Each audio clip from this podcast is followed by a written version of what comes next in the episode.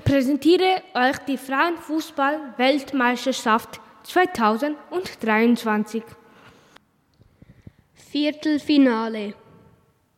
Morgen spielt um 3 Uhr morgens Spanien gegen Niederlande. Danach spielt um 9.30 Uhr Japan gegen Schweden.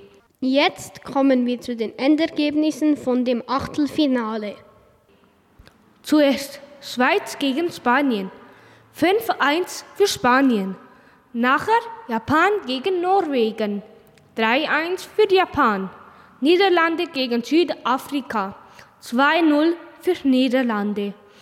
Schweden gegen USA. Es war 0-0, deswegen gab es Penaltyschießen. Da hat Schweden ein Tor mehr als die USA gemacht. Danach England gegen Nigeria. Da gab es auch Penaltyschießen.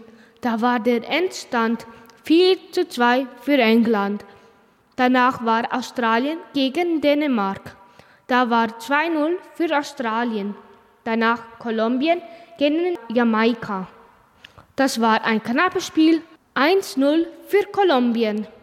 Zum Schluss noch Frankreich gegen Marokko. Das war 4-0 für Frankreich.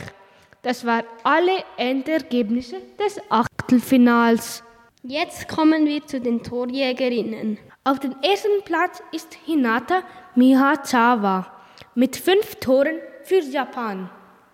Auf dem zweiten Platz ist Kadit Atu Diani mit vier Toren für Frankreich. Und auf dem dritten Platz ist Alexandra Popp mit vier Toren für Deutschland. Und jetzt die Torschützerinnen. Auf dem ersten Platz ist Merle Froms aus Deutschland. Auf dem zweiten Platz ist Mary Earps aus England.